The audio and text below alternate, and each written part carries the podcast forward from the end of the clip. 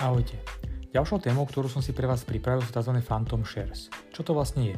Je to benefitný program, ktorý umožňuje získať vybranému okruhu zamestnancov viacero výhod z vlastníctva akcií, respektíve podielov na spoločnosti bez toho, aby tieto akcie, respektíve podiely právne vlastnili. Často sa u nás označujú aj ako tieňové akcie, tak toto označenie budem používať ďalej aj ja. Aké majú tieňové akcie pre zamestnancov výhody oproti bežným akciám, respektíve podielom? Je to hlavne moment zdanenia. U tieňových akcií dochádza k zdaneniu vždy v momente pripísania peňažného príjmu. Je to dané aj tým, že v prípade tieňových akcií sa žiadne akcie právne zamestnancom neprevádzajú. Prevádzajú sa fakticky len práva na obdobnú výšku príjmu, ktorú by zamestnanec dostal, ak by akcie skutočne vlastnil. Zamestnanec tak dostane napríklad odmenu vo výške určitého percenta dividend, ktorú by získal, ak by bol skutočným vlastníkom akcií v určitom počte, respektíve zamestnanec dostane odmenu vo výške určitého percenta z predajnej ceny akcií, ktorú by dostal, ak by ich predával v prípade exitu. Počet možných individuálnych úprav v prípade tieňových akcií tak prakticky neobmedzený. Samozrejme ich nevýhodou je, že sa štandardne zdaňujú ako bežný príjem zo zamestnania, kedy teda daňové a odvodové zaťaženie môže byť vyššie než v prípade napríklad aplikácií 7% u príjmu z dividend, respektíve v prípade možnosti uplatnenia rozličných oslobodení pri predaji akcií a obchodných podielov. Efektívne však riešia iný problém, ktorý je v prípade startupov veľmi významný. Startupy často riešia otázku, ako a či zdaniť príjem v podobe bezodplatne prevedených akcií svojim zamestnancom, ak už prebehne investičné kolo a teda existuje nejaká objektívna a nezávislá valuácia spoločnosti. Problémom je zdanenie takto získaného príjmu na strane zamestnancov, keďže tieto akcie sú nelikvidné, pretože sú prakticky neprevoditeľné a rovnako neexistuje garancia, že v budúcnosti nenastane tzv. down round, respektíve že celý projekt nestroskotá.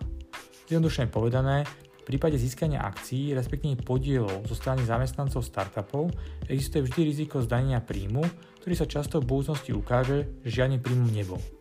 To je rozdiel napríklad v prípade RSU, ktoré poznáme z veľkých korporácií, ktoré môže zamestnanec po vestingu obratom šťastí alebo úplne predať, čím si vie vlastne vykompenzovať dodatočnú výšku dane, respektíve odvodov, ktorá je spojená s ich bezoplatným získaním.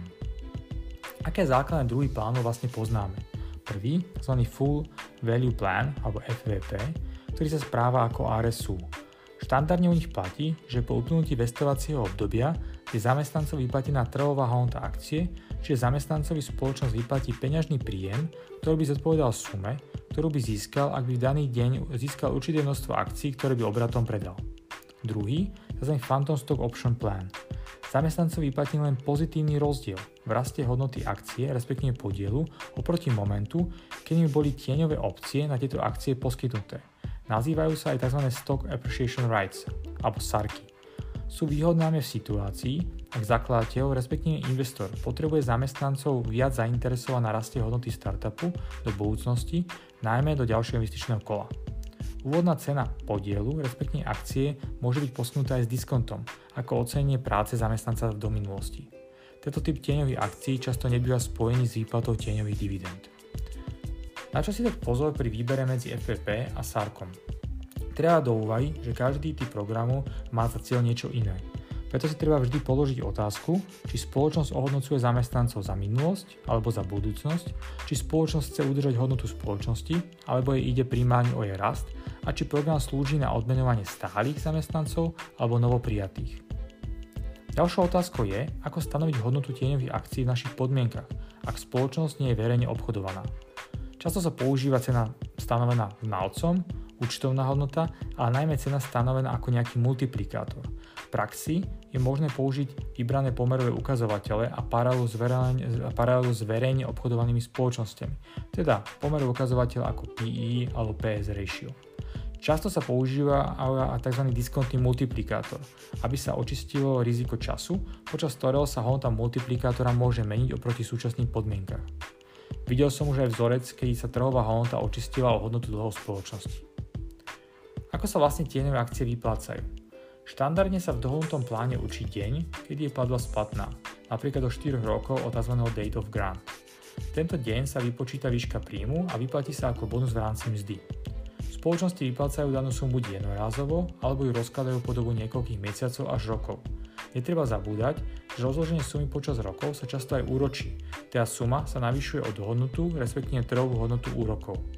V prípade vestingu, ktorý prechádza cez roky, je dôležité rozhodnúť sa, či sa využí tzv. graded alebo tzv. class year prístup. Zjednodušene povedané, class year prístup posudzuje každoročne priznané tieňové akcie odlišne. Napríklad spúšťa sa osobitné vestovacie obdobie a tieto akcie môžu mať aj odlišnú hodnotu. Verím, že vám tento mini podcast aspoň trošku pomohol.